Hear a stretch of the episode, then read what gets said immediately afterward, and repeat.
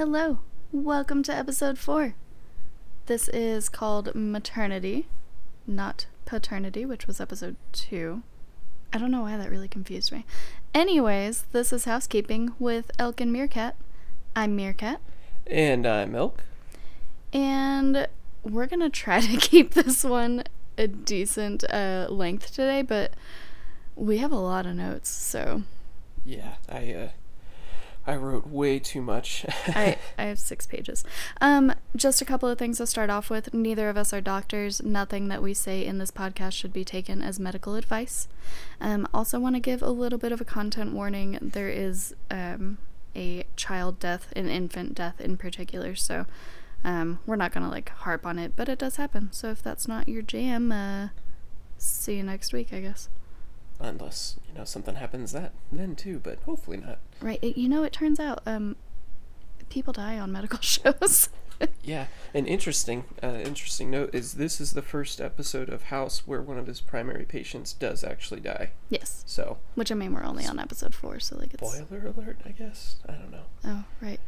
Up till I will say up till this point, we've all just magically gotten better and everything's fine, and That's we never true. see the aftermath. So this is one of the yeah, but that doesn't always happen Yeah. kind of Well, and we still don't see the aftermath of the because of the other ones. yeah. Anyways, we'll get there. So, um, So description. anything else? Yeah, you go. Uh, yeah, let's let's kick it off, I guess. okay. Uh, description of this episode: A nightmare scenario sweeps Princeton Plainsboro when babies in the maternity ward are hit by a potentially fatal epidemic. Bum, bum, bum. Okay. Uh, in this week's corner of Hey, I know that person. Oh, Oh, good. so I have something about the description. Okay. I'm I'm like right out the gate.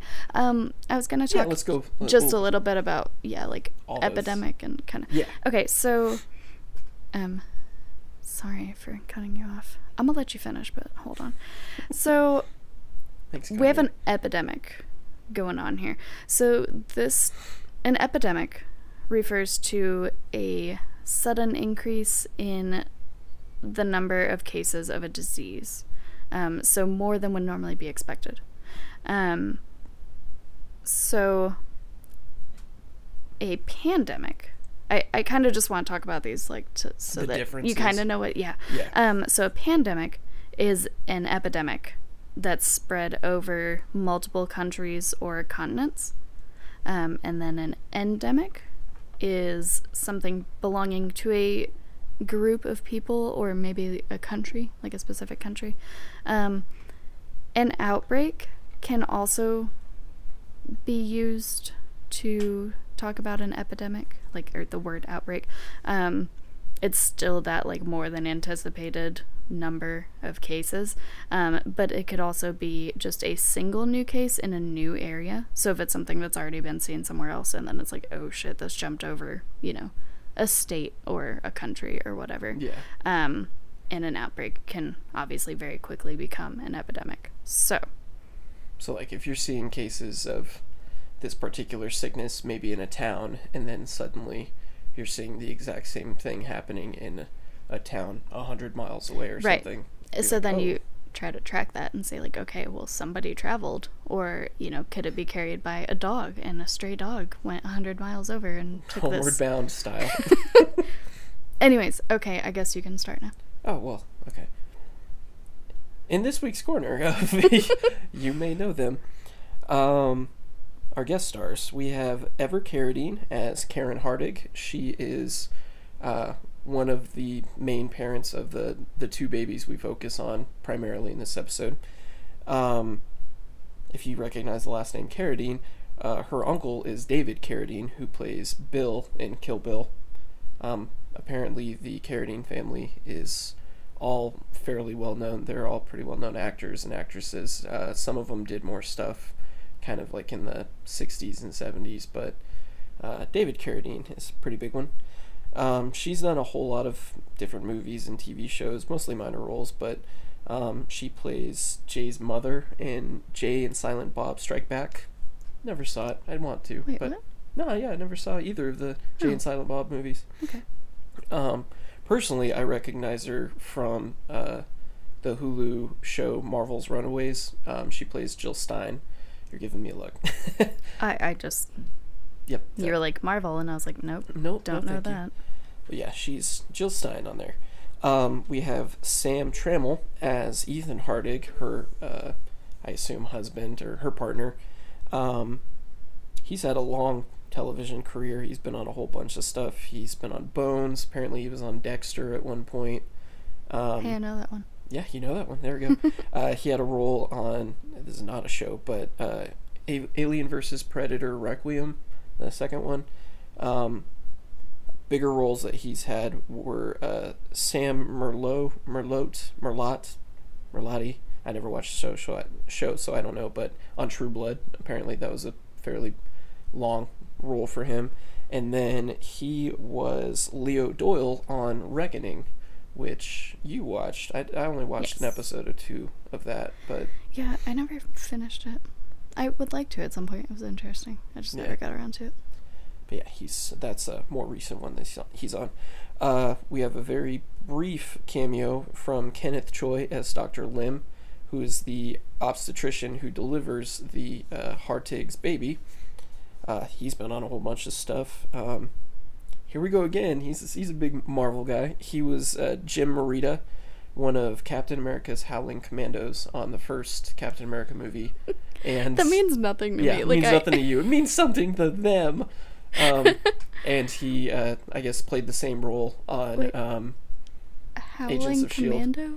Yeah, Is it's it's a group. it was a group of uh, his like special forces in World War II Like, that are he you led. making this up? I don't. No, these are real things. These are real comic comic book things. I'm just picturing like a free balling werewolf howling at the moon. oh yeah! there we go. Did you just go Kool Aid Man? Uh, no, that's oh yeah. No, We're supposed to be keeping the short going. Sorry, Yeah, I'll shut up. Um, and he, in a twist of fate, he plays his own grandson, Principal Morita, in the Spider-Man movies. Stop it. What? this is why I don't do superhero things. Uh, he was Chester Ming on Wolf of Wall Street and Henry Lin on Sons of Anarchy. You got in that late, so you probably never saw him. I literally watched what the last three, Three episodes, episodes and I cried so hard. You didn't even have any attachment to any of them. Um, we have Marissa Marsalis as Judy Lupino. Um, she is uh, part of the other couple um, of the one of the babies who's focused on. Um, she's been on some movies and some TV shows. But I personally didn't recognize her, but um, she had a major role on Six Feet Under, the TV show, as Angelica. Um, so for you, those of you who might recognize her, um, we have Alexandra Bokyun Chun as Kim Chen. Um, it's Judy's partner and uh, the other mother of the second baby. Not Um, like other mother. Other mo- no, Not like, like, they're both Coraline style. No, no, they're just two partners with I'm a your baby. other mother. no, she doesn't have buttons for eyes. Um, she plays Carla on Saw. hmm She's the uh, medical student who Jim Gordon or Jim Gordon. Jeez, that's that's DC. He's not Jeff Gordon. Commissioner Gordon. No, Lawrence Gordon, the main doctor, is having an affair with. Um, I would just like to point out that I actually recognized her, You did, and I pointed it out. Yeah, Yeah, I oh hell, when yeah, we watched this, I pointed it out the to first you, time, yeah. which never happens. Um, she plays uh, Xiao Chen. I'm probably butchering that. Um, on Marvel's Agents of Shield, we have a lot of Marvel people in this. Great, super stoked. Um, she, in that show, uh, for season five, was the Taiwanese delegate chosen to discuss how the world would deal with Inhumans. Um, so that might be how you recognize her. Uh, we then go to the. Please tell me I have her in here. Uh, Hedy Burress or Burress as Jill, whose uh, house's one and only clinic patient. I guess since last week we saw him with four. Uh, they decided to have far less this time, but um, she, I don't know, she's, she's been on. obnoxious in Yeah, this she's episode. very obnoxious, but Whoa. whoa, that thank you. Like, she's very surfer, surfer dude Yeah, talking the entire time. she's weird. Um, she's done a lot, a lot of voice work on the more recent Final Fantasy uh, games, and then she played Laurie Cooper on Southland and Laura on the movie He's Just Not That Into You.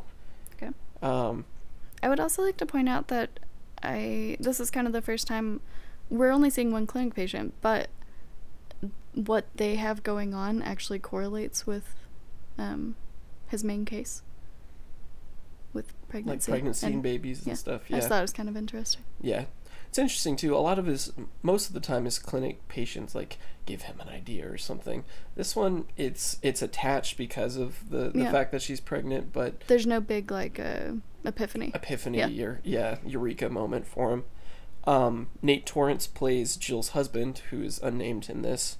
Um, he is Devin on She's Out of My League, which I guess is just one of the I adore that movie. yeah, that's a good movie. It's one of my Um, favorites. I think he's like uh, the main character's best friend in Mhm. that, or one of his his closest friends.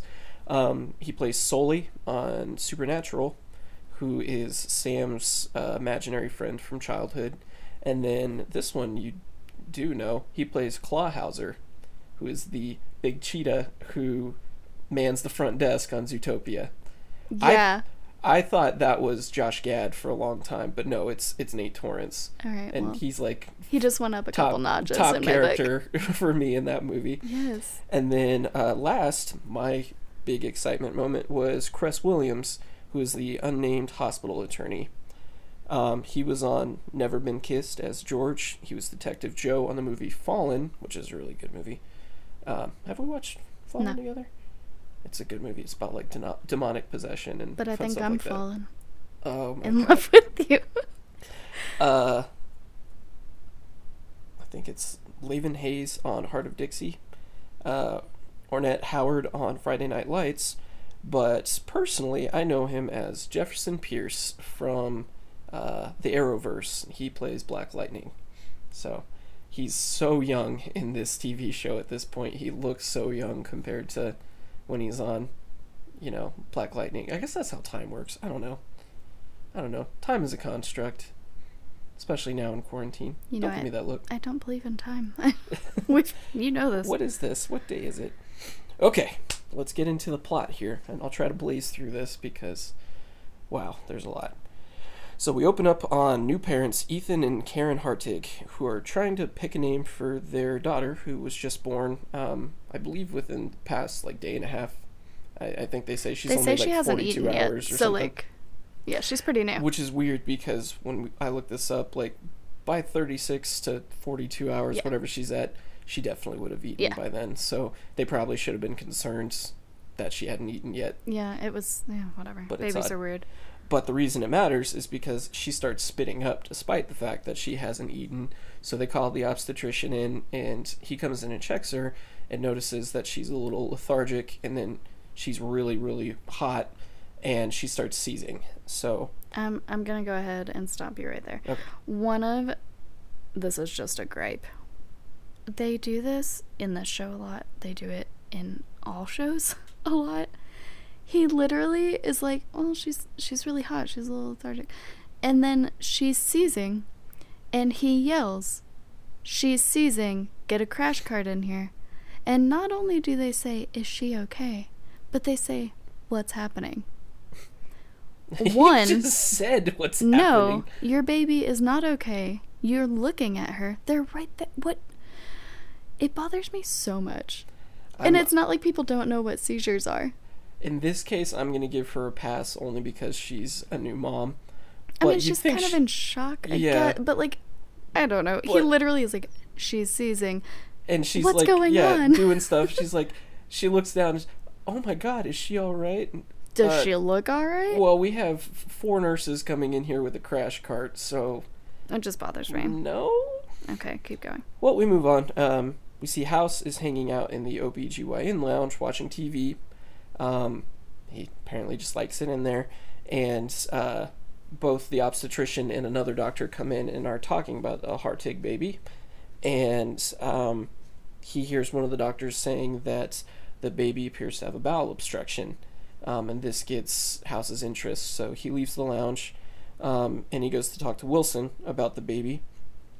Uh, Wilson thinks it's just incredible that House is in the same room with the patient, which this is fairly early for House uh, to be with a patient in an episode. He was in there pretty early um, during the paternity episode um, because he thought he thought it was Yeah. sexual abuse. And, yeah. But uh, in this time, he says it's he doesn't mind patients until they have teeth. So Bro, same. same. Um, notes that another baby was brought into the NICU with uh, approximately the same symptoms just a few hours earlier.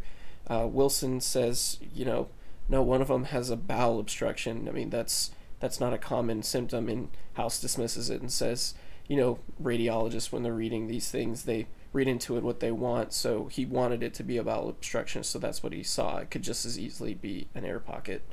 A kid needs to fart or something. I don't know. Um, so he takes it to Cuddy. Cuddy doesn't believe him and accuses him of the same thing, reading more into it because of what he wants it to be.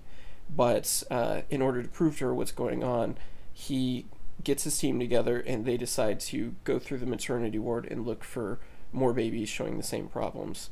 It's a pretty funny scene, um, especially when I think uh, is it Chase that walks into the room that Chasing Cameron. yeah they're uh, She's like giving birth. she's giving birth and he says oh we'll be back later. Okay cool. Um, eventually they do find a few more sick babies showing the same symptoms. Um, one of them's already in the middle of it one of them showing early signs of it. Um, and because of this cuddy decides to shut down the maternity ward. No more intake. Um, we're, we're closing it down. Um, Foreman says all of the babies that they found have spiking fevers and their blood pressure is dropping, um, and due to this, they could be could be dead within a day. Um, they were all in different delivery rooms. They all had different maternity rooms. No common personnel, no common equipment, so they don't know how something like this would have been transmitted. Um, at the time, Cuddy decides she's going to get a team of med students together to start swabbing for any contagions that might be in the ward. Um, they're looking all over the place. Cameron thinks it's going to take too long to do that and wonders why she's going to bother because the babies will definitely be dead before they find anything. But House says, well, the hospital's her baby, so she's going to do whatever she can to uh, figure out what's going on. Um, they start doing their differential, trying to rule stuff out. They rule out parasites because uh, the problem seems to be spreading too quickly. Um, they rule out a virus because the kids are too sick and show no lymphocytosis and aren't responding to medication. I think at the time they were giving them like acyclovir and a couple other things. Um, so they decide on bacterial infection. Uh, they've already tried some broad spectrum antibiotics, but that's not working. So they believe it's uh, antibiotic resistant. So Foreman suggests MRSA. He says in hospitals it's always MRSA. Um, Cameron suggests Pseudomonas. Chase throws out VRE. Foreman throws out H flu. They're just kind of throwing stuff out right now. Um, they decide testing cultures is going to take too long, so House starts them on vancomycin and aztreonam, and he wants to get MRIs to check for abscesses and occult infection. My turn. Let's All right. do it. So, symptoms that we have going on we have spitting up, they're lethargic, they have fevers. Um, we saw at least one seizure, possibly a bowel obstruction or just some air. Um, there is a mention, I don't remember if that happened already or it's later, that one of them has a rash, um, low blood pressure, and then later we'll see kidneys shutting down, but that actually isn't from whatever they have. So, MRSA. Let's start there. So, MRSA is MRSA. It's methicillin resistant Staphylococcus aureus. Um, it's a bacteria that causes infections in different part parts of the body. Um, I'm not gonna get like super into some of these. I'm honestly not gonna talk about at all because they're gonna go through a lot of possibilities. They throw out so Um, many in this one. and even these that it ends up not being i'm i'm not going to get super into them so um for MRSA, I'm just going to tell you that it was first seen in the US in the 1970s. Um, and at this point, about 1 in 20 inpatients ends up with a MRSA infection related to hospital care. So it, it really is, It is often in a hospital. super prevalent. Um, which, when we get to VRSA and we look at those numbers, um, I just want you to remember that in about 50 years now, we went from like this methicillin resistant strain that was not common to now 1 in 20 people end up with it. Um, Pseudomonas is a genus of bacteria that um, can create infections in the body. S there's different types of Pseudomonas, and like some of them don't do shit to you. So it's just kind of Um, like a, a grouping of bacteria. yeah. Okay. So, Pseudomonas aeruginosa, aeruginosa, um, Arugula. sure, um, is a pretty common one in healthcare settings. Um, it lives in the environment. It can be spread um, by water or soil contaminated with the germs, which, like Cuddy mentions, at one point they find a leaking faucet and there's formula being stored under there. Yeah. Um, that's that's what she's talking about. That could be a possibility. Um, I wrote down some symptoms of this one. Not gonna get super into them. Um, interesting one with wounds. Uh, there can be a green pus or discharge, and it smells fruity. I don't even like to think of fruit leaking fruit. So gross. All right. Uh, VRE is vancomycin resistant enterococci. Um, these are from the genus Enterococcus, uh, and they are resistant to vancomycin, which we'll get more into that kind of stuff later. Um, so, this generally lives in the intestines and sometimes the female genital tract. Um, norm- again, normally doesn't make us sick. Like, you can have Just this and be there. okay. Um, however, this can be contagious. Okay. So it's kind of, and then H flu. Yeah. Is that the other one you got to? Okay. Um. So this is H influenza. Um. There are multiple invasive diseases caused by this. Some of them that you know are pneumonia, uh, meningitis, cellulitis, um, and then also can cause ear infections in children and bronchitis in adults. So obviously this has a lot of varying severity depending on like where it gets to and how long it's left there and the person that it's infecting. Um, that kind of thing and it also can be contagious. So, let's talk what? So I'm guessing because Chase Chase threw out VRE, that's one of the reasons why they don't just do vancomycin. They also do Yeah. Aztreonam. Because That would be my my guess is they're trying to to cover all their bases here. Um, so let's talk about vancomycin and aztreonam. So vancomycin is a uh, glycopeptide antibiotic. It kills bacteria in the intestines. This is used a lot for C. diff, um, which is Mm, Clostridium uh, differ- you've- differential. you've told me some Yeah. crazy stuff about C. diff. There's a lot of C. diff in, in hospitals, and boy, does it smell. Mm. Um, and then also staph.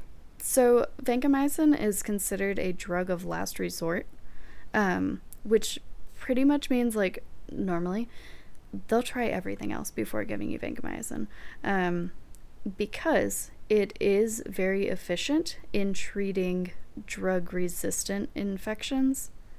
Um, so, like, we don't want to use it too much because, as we'll talk about later, guess what? Then you end up becoming resistant to it, which we already talked about a little bit with VRE, but yeah.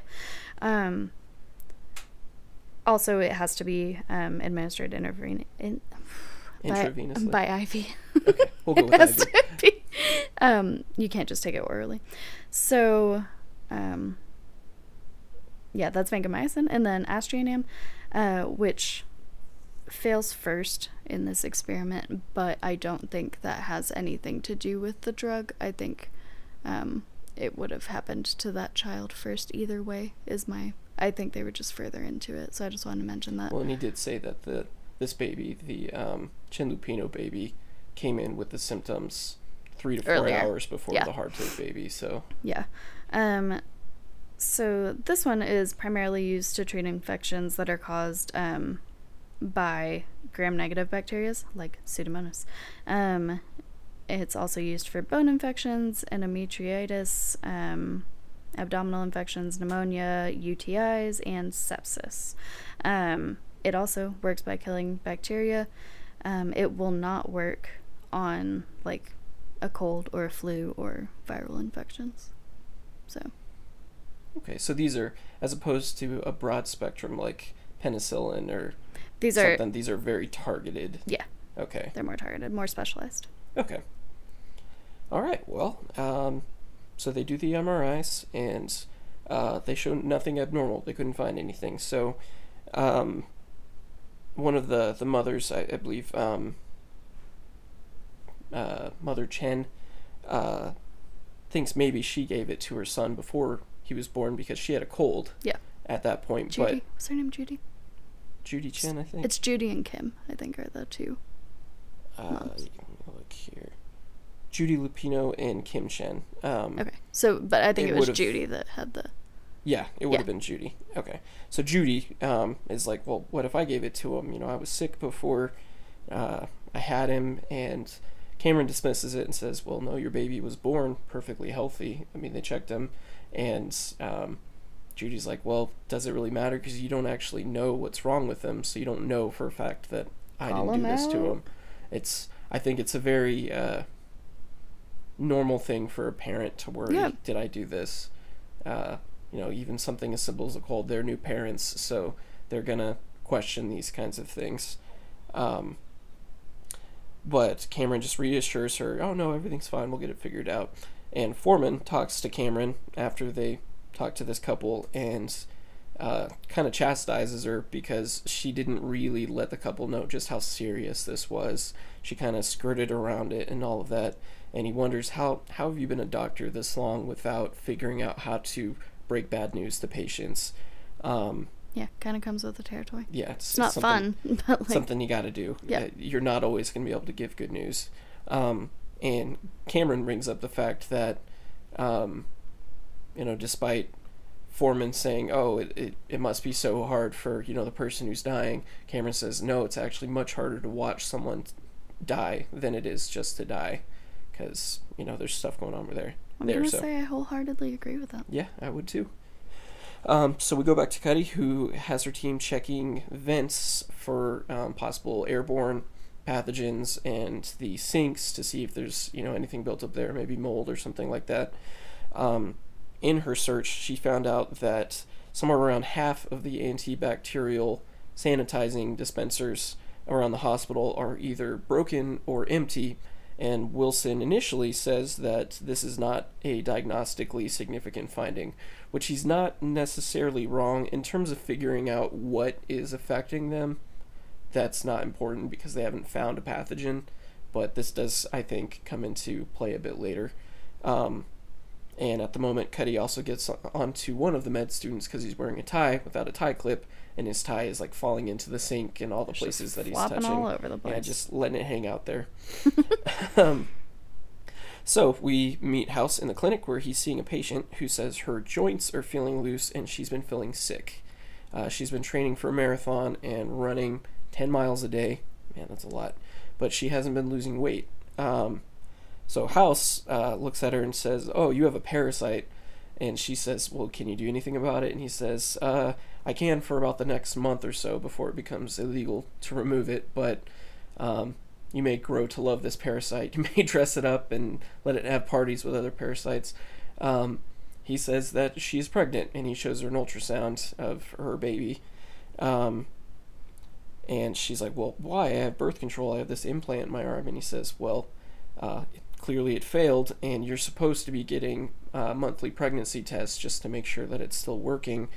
Um, and ironically, even though an implant usually uh, or can sometimes make it so you don't have periods, so can being pregnant. So I don't know how you're supposed to tell. Yeah. Um, which is why you're supposed to get the pregnancy test. Um, she says she doesn't want her husband to know about it because they were planning on having a kid, but they got in a fight uh, around the time that this kid would have been conceived, and um, she, after the fight, went and fucked an ex-boyfriend. Um, so she doesn't want a paternity test. She doesn't want him to know that it may not be his. And House says, "Well, does the ex-boyfriend kind of look like your husband?" And she says, "Yeah." And he says, "Okay, then just say it's his." And she's not super comfortable with that, but he says, "Oh, relax. Um, the most successful marriages are based on lies." I mean, ours is Which one is that? our marriage. No, what, what, Which lie? this might be a long episode. I gotta go. Um, so this is the first lie of the episode. This is the first example of people lying because even though we find out later that this isn't exactly um, the truth. It it is indeed her husband's child. Um, she's not going to tell him about her one night stand. So there's there's our first lie. Also, I just want to take this opportunity to say um, birth control can fail and Yeah. be careful. Be careful and uh, practice safe sex. Implants and all of those things do not protect against STDs. So you need to do lots of things to Do your protect part. yourself and each other. Yeah, So yeah, you know. do your part. Um, so we jump back to the babies. Uh, turns out their kidneys are shutting down. Oh, never mind. That- That's depressing. And their urine tests are showing no casts. What? Uh, they are showing casts. It's the um. Hold on, I have a lot of notes. Let me find that page. Uh, okay, so a. Oh, they. It does say they're not showing casts. Sorry. Anyways, uh, urine casts are, um, little like tube-shaped particles that you see under a microscope when Mhm. you're looking at urine. Um.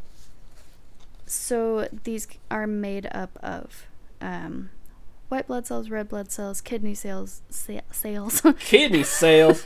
Tell me about this here kidney sale, Mom. uh, protein, fat, all sorts of stuff, and the contents and like what they're made up of can tell you about your kidneys. Mhm. Um, so, like, if you have more fat in the cast, um, that means you have lipids in your urine, and that can be a like sign of nephrotic syndromes. Um, granular cast can show kidney disease. Um, if you have like a lot of extra red blood cells, this could mean that you have a kidney bleed. Um, just kind of stuff like that. Wa- if there's if it's waxy, listen, I tried to figure out what exactly that meant.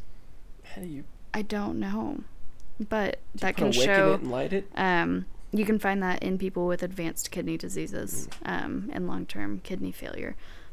Um, yeah, so it shows you a lot about your kidneys. So I don't know what they because they did. I put in my notes that it, he said that there's no cast, which I think that's the, not.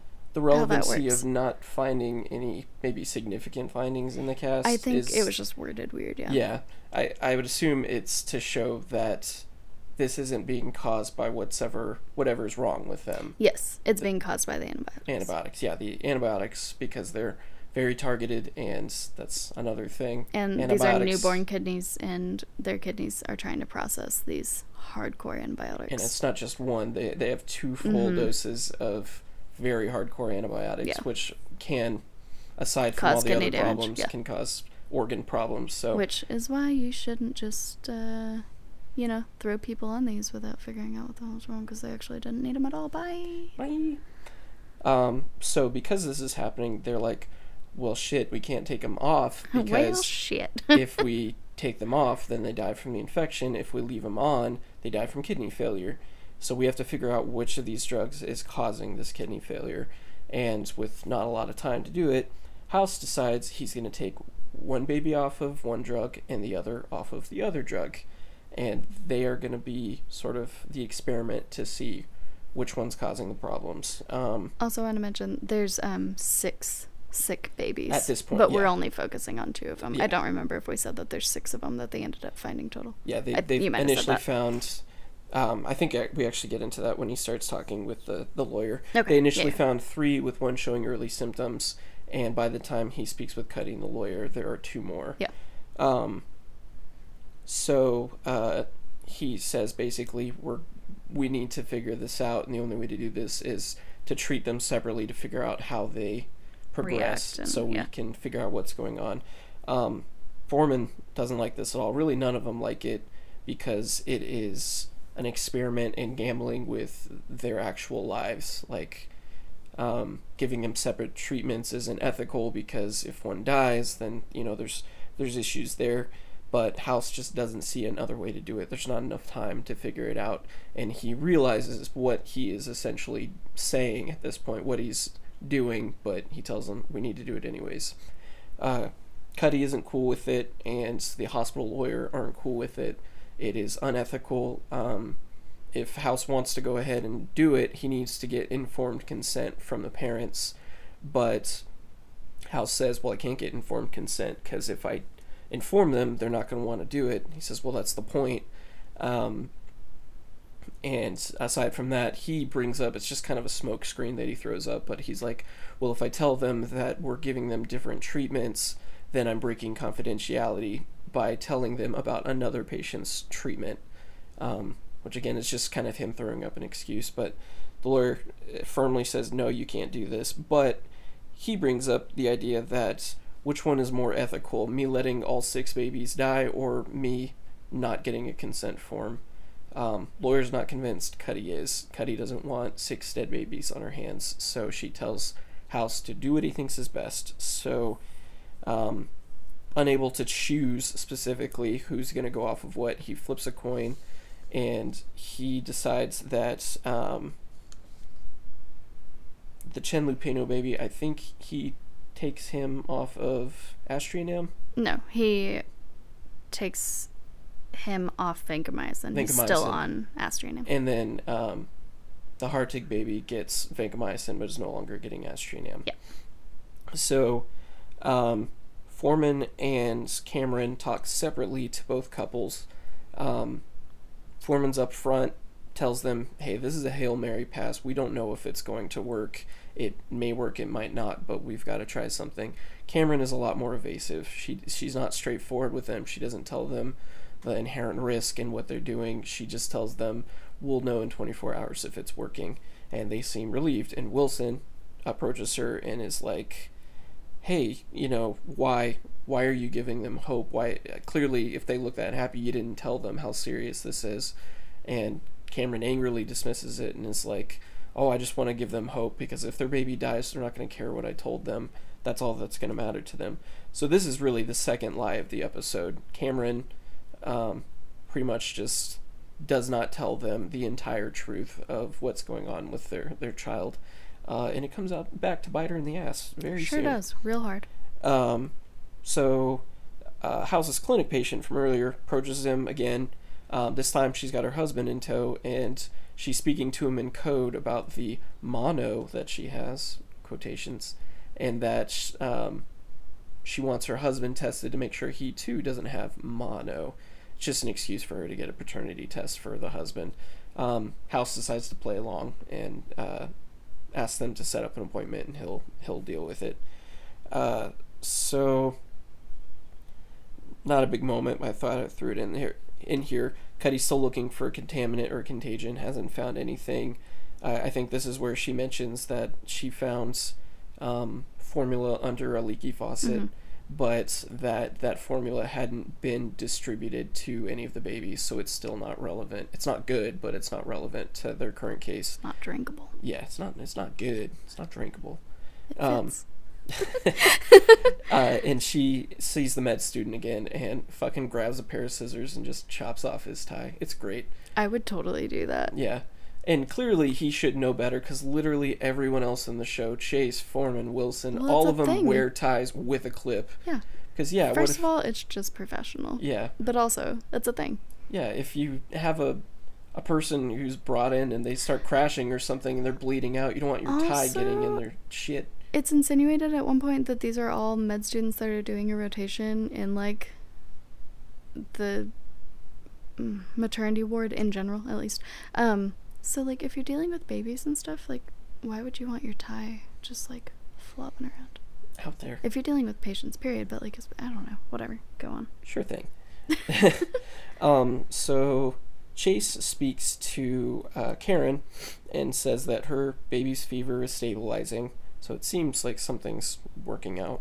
Um, but she is worried. She she's very depressed and negative at this point, and says to Chase, "We're not going to make it, are we?" And she says, "Oh, you know, my baby's going to die, and my husband and I aren't going to make it because my husband or my husband, my neighbor's um, child died in a car wreck, and four months after the funeral, they divorced." Um, she's just very, very not hopeful at this point, and Chase tells her, "Hey, don't don't say that yet. We still don't know what's going on, so you don't want to write everything off just yet." But unfortunately, as he's saying this, the Chen Lupino baby starts to crash. Um, he's he's showing uh, heart problems. His BP is dropping really quickly. Um, they say his uh, blood pressure isn't responding to VPs, which I hope you'll explain me. Vasopressors. And um, despite his best efforts, Chase can't save the baby, so they they call it. Um, and at that point, House has the other babies start on vancomycin and asks Cameron specifically to talk to uh, the Chen Lupino couple. And Which are the ones that she gave all that false all hope that to. false hope to, and literally just a few hours later, their baby dies. And she's not able to tell them. She freezes up, so Wilson has to do it for her. So let's talk a little bit about this scene and stuff that they bring up. Um, let's talk about blood pressure. Yeah. So, blood pressure. Um, I realized probably not everyone like knows how to read that and what those numbers mean. So, the first number, um, which would either be the first number or the top number, depending on like how it's written, um, is your systolic number. So this is the pressure when your heart beats. And then the second one is diastolic, and this is the pressure of the blood in the arteries while your heart is relaxed. Okay. So you have your diastolic and your systolic. It's almost like a. I don't know. I'm trying to think of a good analogy. it's like it's almost like a blood pressure. The RPM of when you push down the gas pedal versus the RPM of when you let off of it, but your car's still coasting. Yes. Sure, we'll go with that. Why not? Cars. Yeah, no, that's, I mean, yeah. So, okay, they mention at one point that the baby has an 80 over 40 blood pressure. Um, so, first of all, I want to say that blood pressure in newborns varies a lot, um, especially for the first 10 days. Depends on gestation length and their weight and a lot of other factors. So, when it comes to normal blood pressures for babies, there is a bigger range. Um, but normal systolic, so that first number is considered to be 60 to 90, which theirs is at 80, and then diastolic is 20 to 60, which theirs is at 40. So this is a Normal blood pressure. they're fine. Yeah. It would be bad for Um, an adult. And then But- a little bit later, they say 64. Oh no. Uh, Like 60 20 or something like that. yeah. I think they say 60 20. Um, so that's still considered normal. It's the low end of normal for both of them. And then at the very end, they say 50 over 10, I think. So now we're getting into to low numbers. But Yeah. I just thought it was interesting that they like throw all these numbers out there and then it's like, no, it's actually fine. Um, they do also say the heart rate was like 180. Yeah. Um, normal heart rate for a newborn when awake is anywhere from 100 to 205. Oof. And then when asleep is 90 to 160. So again, a very wide range depending on a lot of things, but 180 is not like unheard of. It's so. a little high, but not outside of a normal Right. range. Um, so Chase says to grab the Crash Levophed. Oh, what was it? Levophed? Levophed, okay. um, which is a norepinephrine um, bitartrate. Uh, what am I? Adrenaline. There we go. Okay. Similar to adrenaline. um, so your body produces adrenaline. This is the like chemical version of that that we that we do. Um, it's a vasoconstrictor. Um, and when your blood pressure is life-threateningly low, you can get this. It's also used like during or after CPR to help out. Uh, it's horror corner time. Ooh. So, Levophed is also known as Leave 'em Dead Levophed.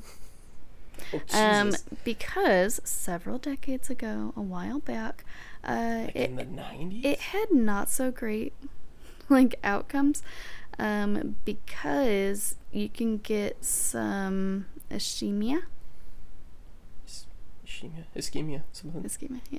Is she, is she or is she not me? I don't know. I just like it, that word's fun to play with. Anyways, um, blood flow issues is what you end up with. Uh, that could lead to, and it can it can cause some renal failure, uh, but also your toes fall off.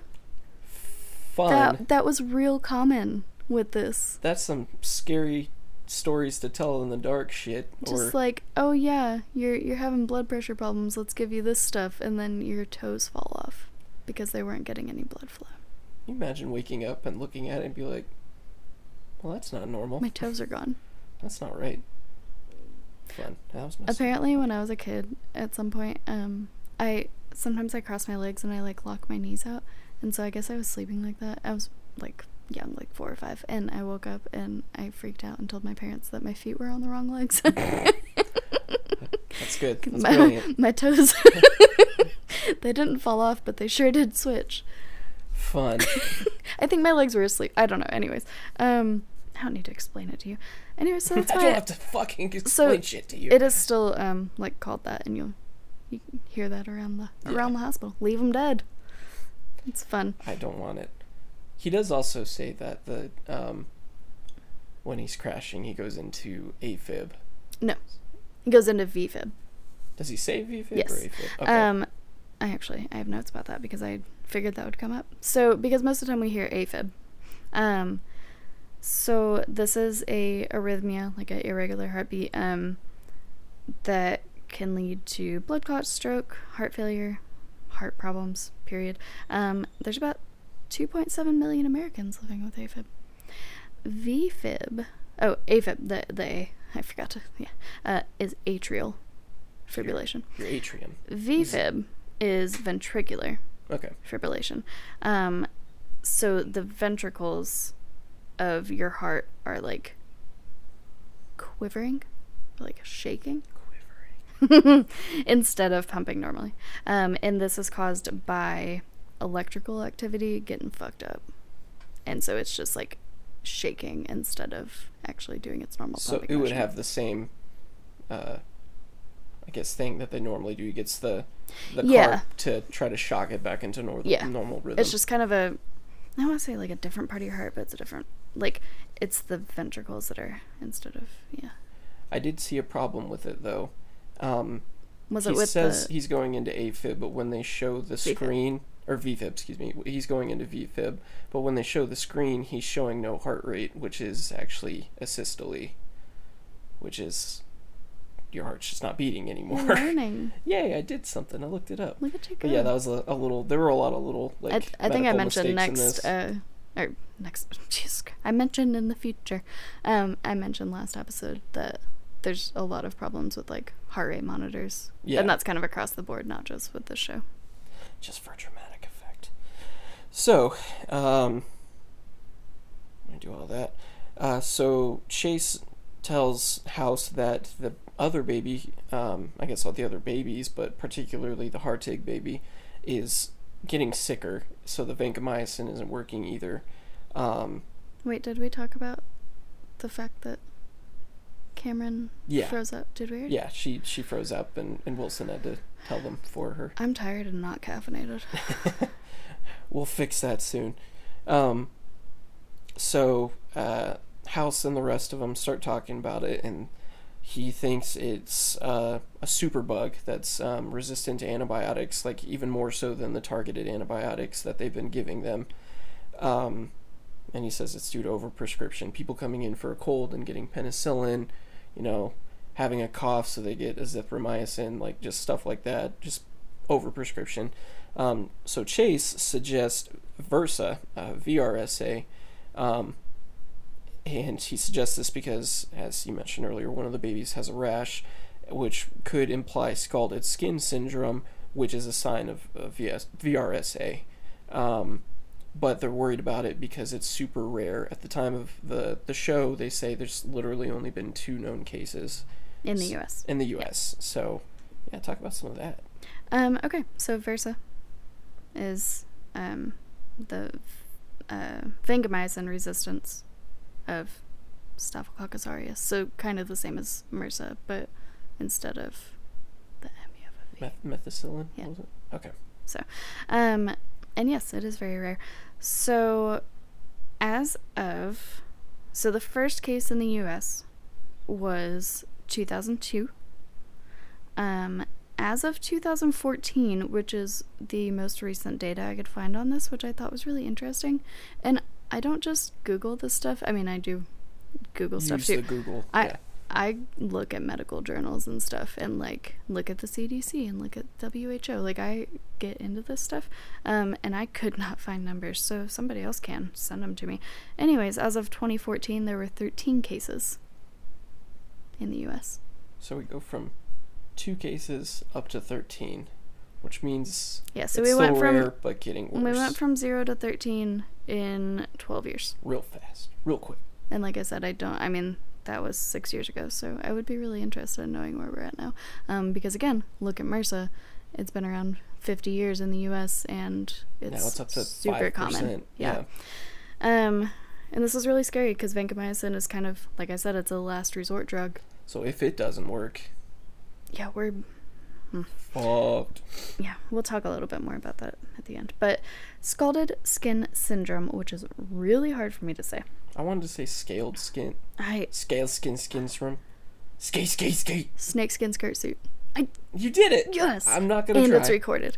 Um, so it's caused by um certain staph bacteria, um, and the bacteria produces a toxin that causes skin damage, and then the damage creates blisters. Like if your skin was burned really badly. Um, I made the mistake of looking at images of this, and it's uh, la, la, la, la. Pretty rough. it's really gross. Yeah, Nice. it's pretty nasty. Well, baby, or baby, little baby house thinks it might not be a bacterial infection after all. Sweet eight pound. baby house, uh, because the baby, um, the Chen Lupino boy, died with super low blood pressure, even with three vasopressors.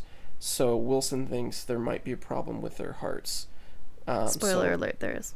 Well, I assume with the um, vasoconstrictor, the point of that would be if you have low pressure, a way to increase the pressure would be to make just the capillaries and veins smaller. Yes. So it, it would it's yeah it's Yeah, like so it's when you put your thumb over the end of a hose, it makes the pressure a little higher. Okay. Yes. What is it with you and all these like analogies and I, I a lot of this is really weird stuff that I don't understand, so I have to think of a real world application that makes sense to me. So, uh, House does a preliminary autopsy on the Chen Lupino boy. Um, he takes a biopsy of the baby's myocardium and he finds fibrosis and lymphocytic infiltrates, which suggests the problem is actually viral. yes. Um, do you have anything on those, or we want to get into those a bit later? Um. Yeah, just keep going. We'll- Okay. We'll, kind of. So, um, again, Foreman, as they've brought up in previous episodes, testing for a virus they don't know what it is could take way too long. There are thousands they could go through. There's a couple. Um, so they need to narrow it down. Um, but in order to do that, they need to get blood from the infants, and there's only so much blood you can take from infants. So they consult Chase on how much they think they could take, and they decide to narrow it down to six. Um, and they end up with eight at the end. They try to do six, and they come up with eight. So the eight that they come up with are CMV, Echo 11, Influenza A, Cox- Coxsackie E, rotavirus, or maybe it's Cox- I think Co- it's a B. Yeah. His handwriting. I, so the bad. handwriting's really bad. It's a B though. Uh, rotavirus, Epstein Barr, Parvo B19, and RSV. Um, Chase says that eight eight vials is pushing it for babies, but again, they need to do this or they might die, so they go ahead and do it. Um, Wilson also mentions that he's going to check around and see if they have the antivirals for these eight because if they figure it out, it won't matter if they don't have the antiviral. Um, and House also wants to check one of the healthy babies that was born around the same time so that they have a control group just to compare their blood to what a quote unquote healthy baby would look like. Yes. So, oof. Yeah. Big list. Um. Let's, let's hammer through these. So I'm gonna talk first about the implication that you need a whole vial of blood to run a test. Um, Chase pretty much outright says, but at least heavily implies that you know they they can only take six vials of blood so they can do six tests, and that's not really how that works. Um, you do want to have extra blood. Obviously, things happen, um, or like some of the blood might be unusable uh, for different reasons, but okay. I'm gonna try to like gather my thoughts here. Um, so a tube, like a, a blood tube, normally holds about 8.5 milliliters of blood. There are pediatric um, tubes but from what they show in the show, it looked like they were using just regular adult ones, which they do also do that sometimes. Like they don't always use the pediatric ones. So let's say that one of those tubes is going to hold about 8.5 milliliters of blood. Um, tests take anywhere from like one to three milliliters generally. So like you can get multiple out of a tube of blood. Assuming there were no mess ups and no problems Right. with the blood, they could get eight tests out of that one tube. Yeah, and some tests take more than one milliliter, um, for sure. Just, but some of the really simple ones just take one. So, and I don't. know, These are specialized tests, so maybe they do take more, but I don't. I don't think they need a whole vial of blood for each one. Um. So, also wanted to mention that guidelines that I found in multiple different sources agree um, that an eight pound baby, um, which I just used eight pounds because these are newborns and that's not They like were term it's babies, kind of so- high average, but it's yeah. Yeah. Um, so an eight pound baby should have a maximum of eight milliliters drawn in one sitting. 16 milliliters in 30 days. You ain't getting eight eight vials of blood out of a fucking baby. Yes. So, um, newborns generally have about 40 milliliters of blood per pound. Um, and you should not take more than 5% of their blood in 24 hours. If you take more than 10% of their blood volume, it can lead to long term, like life altering anemia or straight up heart attack. Like, if you take too much blood, they're just gonna, like, their bodies can't handle that. Yeah. So I don't know where the hell Chase is getting these numbers, and I understand these these babies are dying. So yeah, you need to push some limits, but it, there's just a lot wrong with with all of that. Um, I also want to mention that normally, if you have a kid, you probably know they normally do a heel stick, um, Mhm. which is where they literally like stab their heel. It's a little more nuanced than that. Um, They take a toe since they're already but losing them. they do that and then like squeeze out the blood and it drips into a tube and it, blah, blah, blah. even talking about it makes me want to die and i've watched it be done and i don't like it um anyways but yeah, you- he throws out there they could do stick tests, but they stick with vials. yeah um you don't want to do a heel stick if you're taking more than one milliliter because you're not gonna squeeze sit there and squeeze out that much blood like doing it but obviously baby veins are very tiny um, I don't know. They did it in the olden days. Bloodletting, straight out of the feet. got ghosts in your blood Do some cocaine about it. or just, or just bloodletting. Yeah. So there's that. Um, okay. So let's start with CMV, which is cytomegalovirus. Cytomegalomart. um, so this is a super common virus. Um, it can infect people of any age. Over half of adults um, have been infected with CMV by the time they're 40. So once you have it, you have it for life. You know, just like get rid of it. Um, most people that have CMV don't ever show any symptoms. Um, you can be born with CMV, like if mom has it and passes it down to you, which would be congenital, which just means that you were born with it. Um, Maybe. and it's in the same family as herpes, um, which kind of comes up later when we talk about things they did wrong, as far as like they crossed We off can all the mention it now. They they mention um, one particular virus, and Cuddy throws out. Okay, so we can cross out the herpes viruses. So he writes on their torch syndromes and crosses it out. Well, Foreman brings up or Foreman, torch okay. syndromes. Yeah. Cuddy does also bring it. The herpes. It's there's a lot going on, um, and I'll talk about torch in a second. I did find out um, the reason CMV was not crossed out in this particular grouping is unlike the other herpes viruses, it doesn't as- respond to acyclovir, which they already tried. So Yeah, that could great. be why it throws it up. But Except the torch thing, it's still, just the torch problem. yeah. Um, okay, but so influenza A, which Cuddy also brings up. Um, so there's influenza A, B, and C. C um, is not nearly as well known, but it's the stepsister, you know. Um, so B viruses, like the the type V, yeah, type B flu virus, um, mutates a lot slower than type A, um, and they look at them by strain but not subtype. Whereas with A's, they look at subtype and strain. So there's a lot going on here, um, because there's multiples of each type, but so A mutates a lot faster than B, and that is why pandemics are caused by um, type A. Okay. Does that make sense? Yeah. It, it can spread quickly and It mutates, so you fast, can't- so you can't develop something yeah. to fight yeah, it. yeah, exactly. Um, I think that makes sense in my head, but I don't Yeah. know if what I'm saying is coming out right. So, um, that's influenza A. Um, parvovirus B19. So most people probably know of parvovirus from dogs. Um, there's different parvoviruses, just like there's different coronaviruses. Um, so this is B19. This causes uh, fifth disease, um, which is a rash illness. Um, sometimes it's also called slapped cheek syndrome um, because it looks Just get really like rosy cheeks. yeah, basically, it looks like somebody slapped them across the face. Um, this can spread through blood or like respiratory, so somebody getting coughed on. It can go congenitally, um, and this one only affects humans. So obviously, it's different than the one that affects dogs. Um, and then we'll save Echo Virus 11 because, um, spoiler alert, that's what it is. Um, so I just wanted to go over the torch group or torch complex real quick that Foreman brings up and that there's tons And of problems so with. Rashly gets rid of. Okay.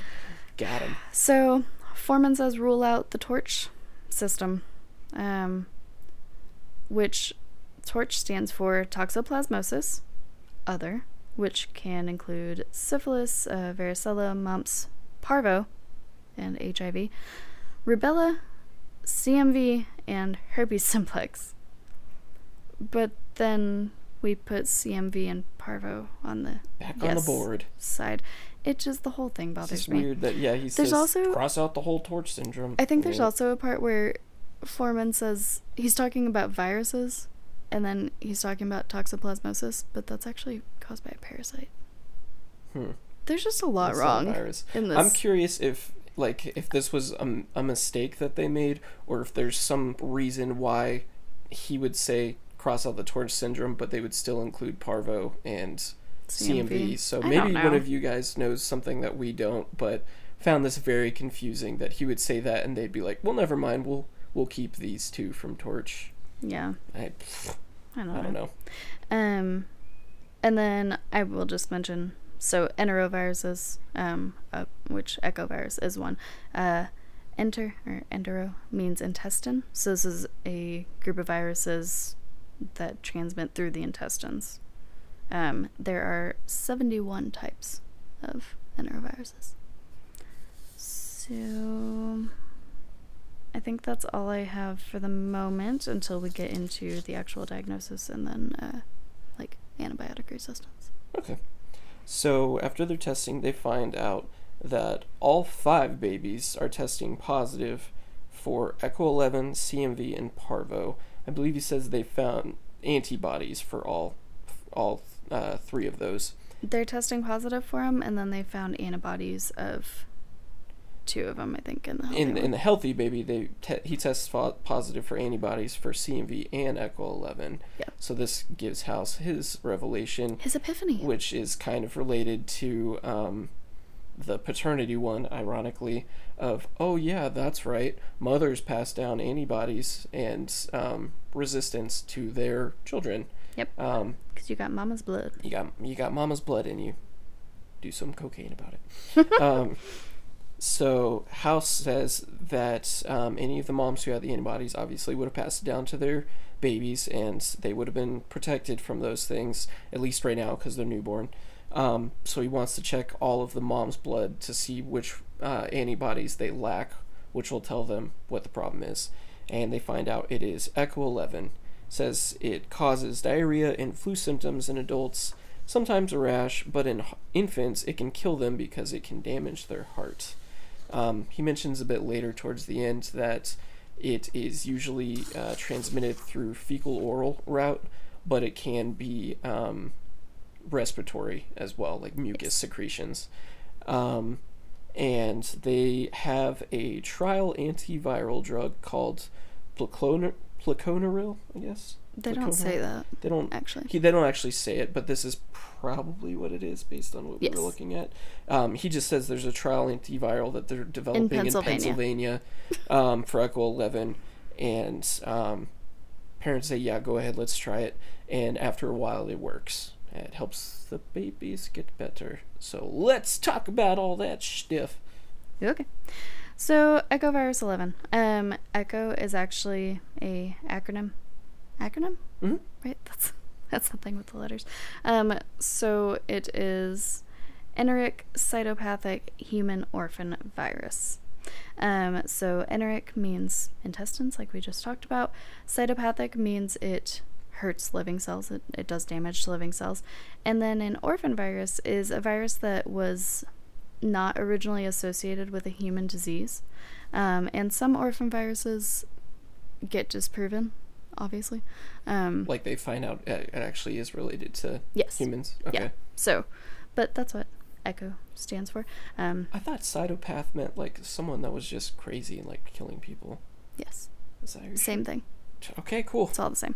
Um, so, Echo Virus 11, what it does is it lodges in your intestinal tract.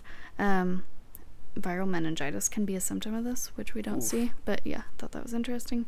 Um, so normally it goes fecal oral, it can be respiratory, like we just talked about, and it can cause myocarditis, um, which is inflammation of the myocardium. Which So- is your heart. Yes. Okay. Um, heart issues, which we talked about. They they, saw heart issues. Yes. and stuff. Yeah. Um, and so sometimes you can totally recover from this, um, depending on how bad the damage was. So I would like to think that they were able to recover from it. Who knows?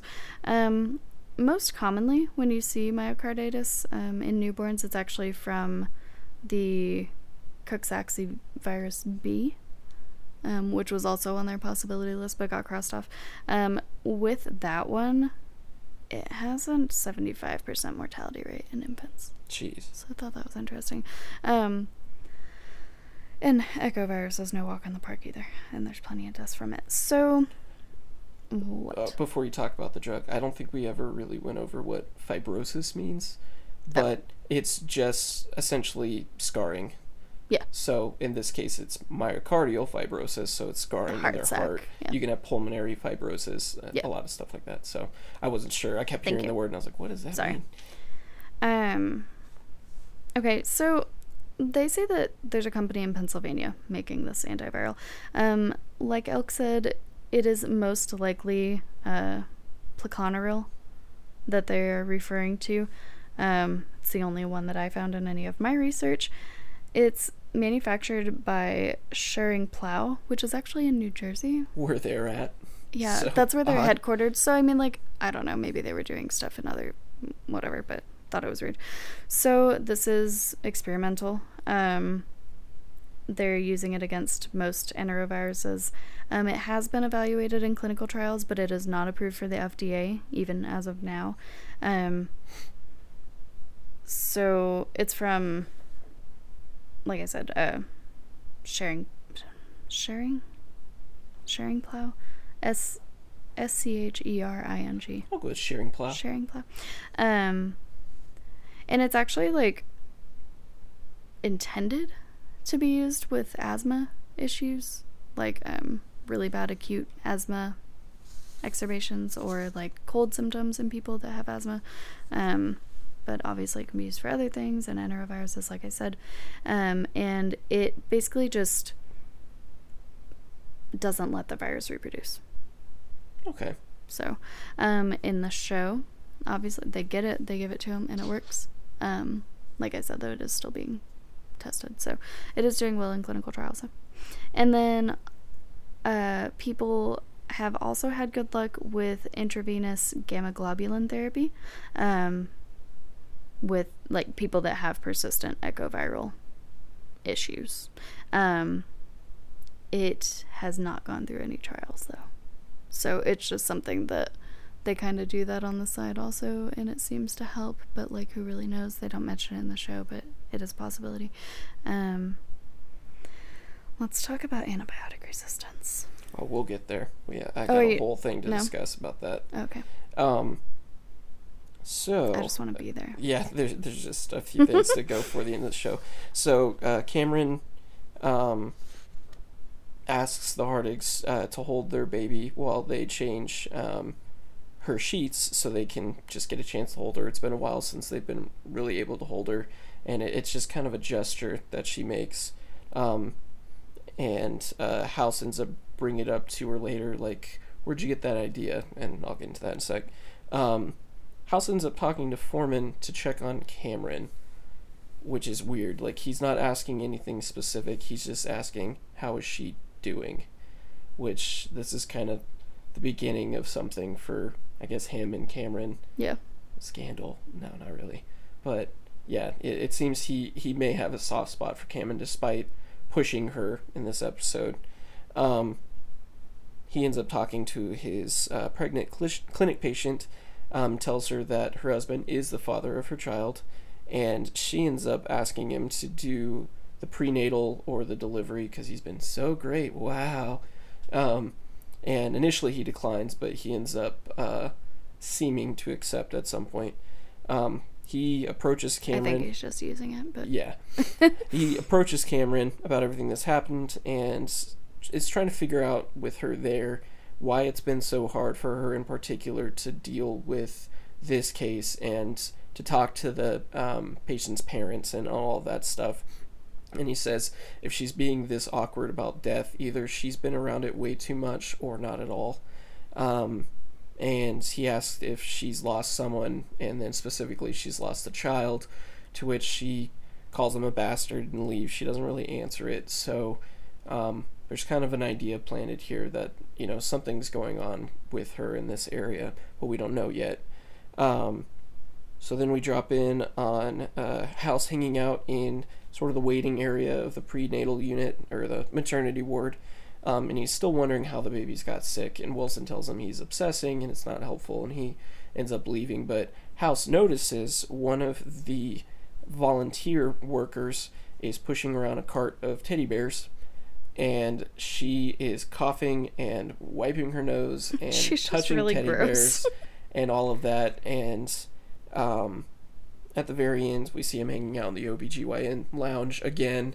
Uh, he, the doctors say, "Hey, you can't be in here," and he's like, "No, it's okay. I took on a patient. I'm gonna do her prenatal uh, work, and it's really just so he can watch their rather large TV and sit in their comfortable chairs." But uh, yeah, so that's that's the end of that episode. Um, yeah, let's talk about some stuff. So first of all, like, uh, don't go to work when you're gross, Yeah, especially right now in the times of Our Lady COVID. and especially uh, if you work around babies, like Yeah, she and there's there's some they're so stuff going on there. and like they didn't have the antibacterial dispensers, so that's kind of a thing. But still, it's st- don't go to work sick. she she's gross. She doesn't seem like the type that would use it anyways. yeah, she's literally Honestly, like- coughing in her hand and wiping her nose and stuff, and grabbing these teddy bears and to giving them to that. babies.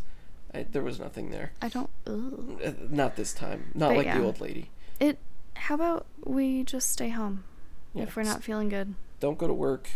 Wear a mask if you have to be out. Like, and that's I mean not just pandemic.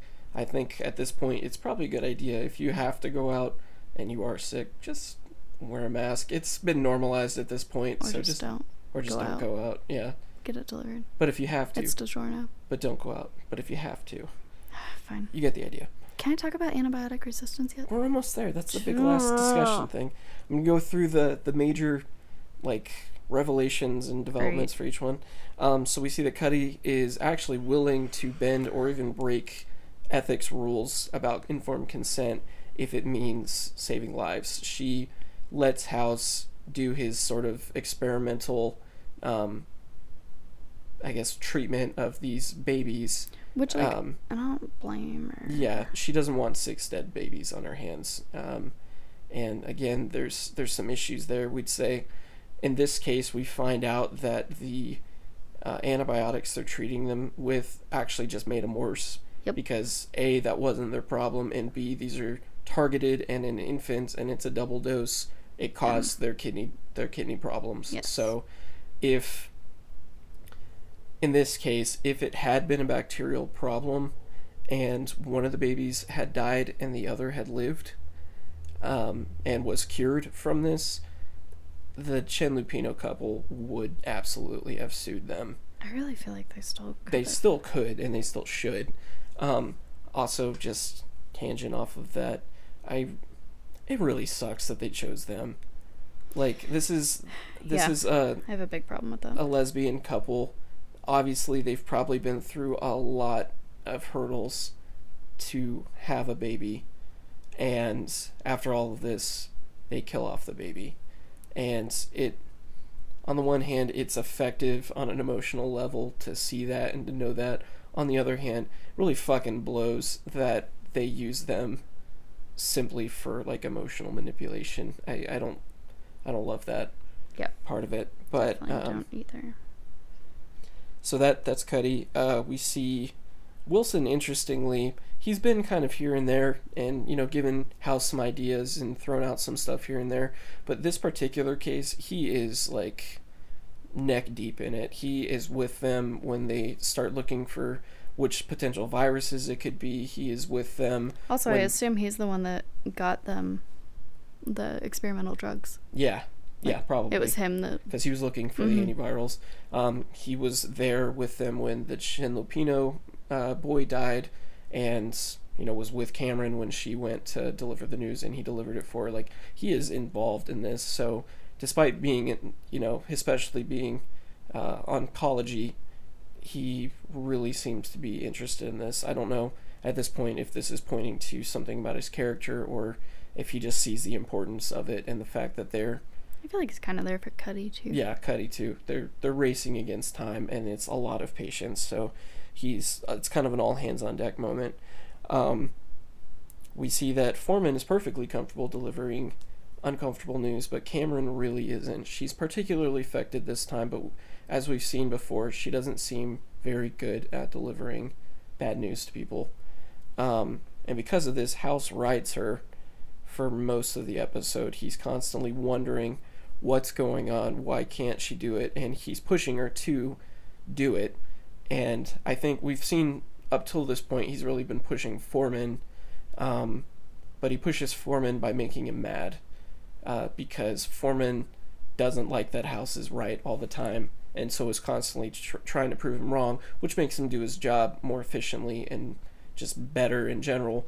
That doesn't necessarily work on Cameron, but with Cameron in this case, he's not pushing her because he wants her to work harder, but he sees a weakness um, in her not being able to do this, and it's a really important part of her job. So he's trying to make her do it, and by making her uncomfortable and all that, it makes her just a more rounded and capable doctor. So that's kind of the the main stuff, uh, like character development wise. Um, I also wanted to throw out there that um, I feel like um, Hartig. What was the mom's name? uh, Karen, Karen Hartig, Hartig. Um, it seems throughout the episode like obviously she's depressed, um, which her baby is sick. Don't get me wrong, but they do a lot of like focus shots um, that seem like they're kind of showing postpartum depression on top of the, normal issues that are going like, on. She's staring off into space. She's lethargic. She's just really out of it. Like, yeah, and they never show her getting any like comfort except for from Chase for a second.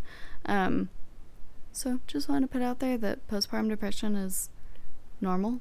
Um and like shouldn't be a taboo subject and that you know, talk to someone if Yeah. if that's something that you're going through. it's it's a it's a big deal. It affects you majorly if you're going through it.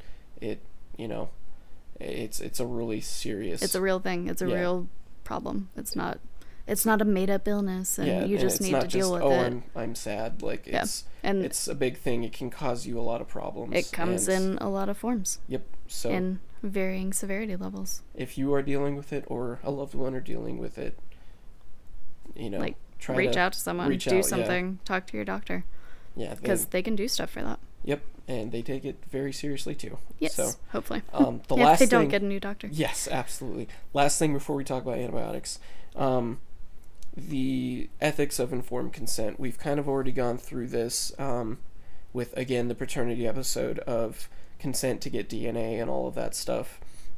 but we see this a lot in this TV show, and frankly, you see it a lot in other TV shows as well. This sort of idea that they seem to be putting forward that if there just wasn't so much red tape, this the hero of the show would be able to do their job better. If House didn't have to deal with the bureaucrats and administration and lawyers, he'd be able to do his job really well. And you see it in cop shows too. If they didn't have to deal with these damn lawyers and these judges and you know whatever, then they could just get rid of the criminals. And they always make it work out in the TV shows because in this one, House is usually right.